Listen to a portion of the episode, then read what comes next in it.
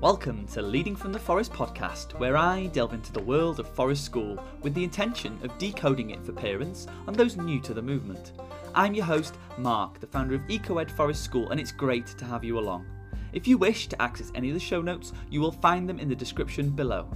In this episode, I take a look at rough and tumble play at Forest School. Hey everyone, in this episode I'm going to be looking at a play type children absolutely need, but often parents seem to shy away from. This play type is promoted at Forest School when instigated by the children for a variety of reasons that I will explore over the next few moments. But what is this play type, you might ask? Rough and tumble. Many adults have fond childhood memories of play that involve wrestling, tickling, chasing, and being bounced, swung, or lifted around. This type of play is called rough and tumble and can fall into the realms of risky play, which is equally as exciting for children as I've discussed in several previous episodes. Now, rough and tumble simply refers to the vigorous type of behaviours, including some that may look like fighting, that occur quite naturally in play. This play type is not a new phenomenon, though. Young children in all cultures engage in rough and tumble play. It is play that is highly spontaneous, meaning it happens suddenly, without much planning, and is extremely fun for children. This is quite evident by their smiles and their laughter when engaged in this type of play. Rough and Tumble is a highly social play that involves physical contact, positive emotions, shared stories, and vigorous activities such as jumping, swinging, chasing, and play fighting. And this type of play is a normal activity for children from preschool all the way through to early adolescence. Let's be clear here now. Rough and tumble play is a type of play and is characterised, like all play, by fun, child imposed limits, and excitement, not pain, tears, or injury. Although these may happen, they are never the intent of this play type, but even then, they have massive learning benefits, as you can imagine, right? Parents and teachers often worry, though, that rough and tumble play well, will escalate into real fighting. However, from my experience in Forest School, rough and tumble play leads to real fighting less than, well, 1% of the time. Most children know that rough and tumble play is not real fighting. Therefore, they act appropriately in order to sustain the play that they are enjoying so much. It is easy to understand, though, why rough and tumble play is often mistaken for aggression or misbehaviour, as it can be difficult to distinguish between play and real fighting because the actions of both can appear similar for adults. However, there are a few telltale signs to help you determine the difference. Now, real fighting there is at least one person who is not willing to be part of this interaction, and the intention is to inflict pain or harm on the opponent. Rigid, controlled, or stressed facial expressions on the child's faces are evident, and children do not voluntarily return to the interaction if it is a real fight. Now, play fighting, on the other hand, both participants are willing to take part, and the intention is to have fun, and their facial expressions are usually relaxed, smiling, and with laughter.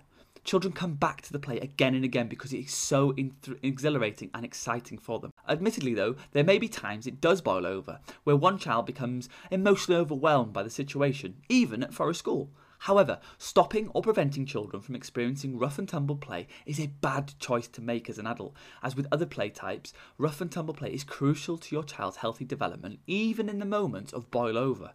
Children need safe opportunities for vigorous, physically active social play to help them learn about themselves, their limits, and others.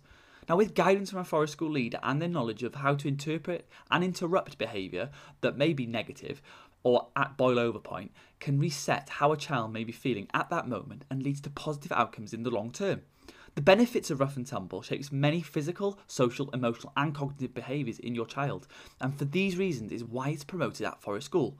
Forest School is all about the holistic development of your child that really can only be accomplished through play. All play. Rough and Tumble helps your child learn self control, compassion, boundaries, and about their own abilities compared to the other children. Chasing games exercise your child's body as well as developing social skills in the same moment.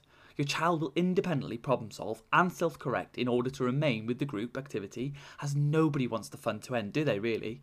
Your child will also learn how to adjust to change in the play scheme and assess how their playmates respond to those changes. Too rough? Okay, I need to dial it back a bit. Your child is also able to learn how to show care and concern when a playmate falls and to express their thoughts to others in a game. Rough and tumble play is quite unique in that it requires opposing social skills of competition and cooperation at the same time. It's kind of like the two are on a set of balance scales. Competition includes defending oneself, facing adversity, and dealing with a conflict in a pro social manner. A healthy sense of competition enhances a child's self esteem and makes it more likely that they will stand up for themselves in the future. Basic aspects of cooperation include being able to listen to others, see things from the point, another person's point of view, and taking turns and sharing. If your child is too competitive, they may become socially isolated and unable to work with others. If your child is too cooperative, they may not be able to learn to assert or defend themselves correctly. Rough and tumble play provides your child with a chance to navigate these tricky waters and steer their own ship onto the right course.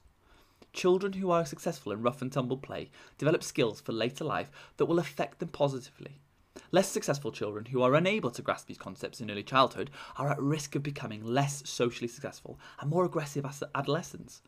Now, these benefits are not just exclusive to boys either, which I presume is the gender you most associate with this type of play. Girls too enjoy and benefit from rough and tumble. However, there are differences that are noticed at Forest School. Boys seem to engage in rough and tumble play more frequently and at higher energy levels than girls. And boys' rough and tumble play also tends to be more hierarchical, active, intense, competitive, and aggressive than the girls.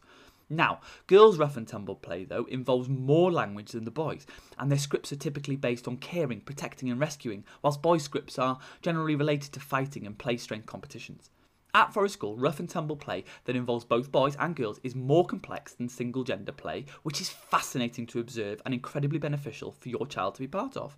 Now, such play here is most likely to involve chasing, and girls are most likely to initiate these chase games, often through a touch and run type of approach, and can maintain the play by continuing to give boys directions as their attention often wanders from this play type. Now, children create complex stories at these times, and these tend to involve boys pretending to be some kind of monster and girls running away from them. And stories are varied and based on themes such as captures or captors and captives, dodge and catch, and poison touch, in which boys play dead until a girl touch revives them.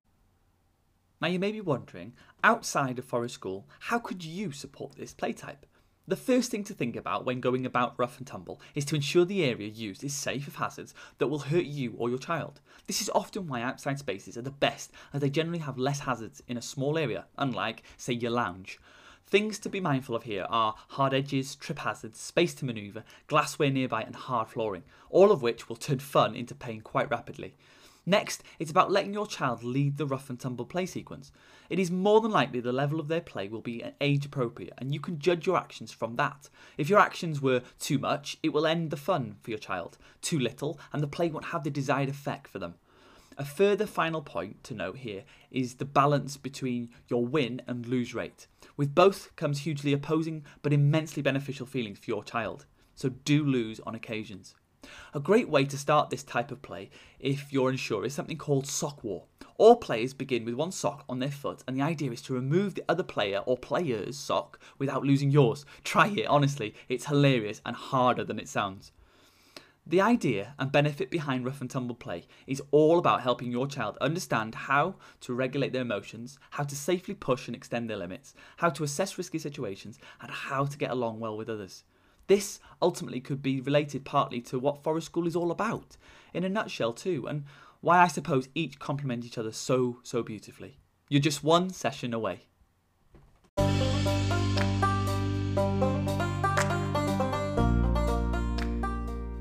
Thank you so much for listening to Leading from the Forest.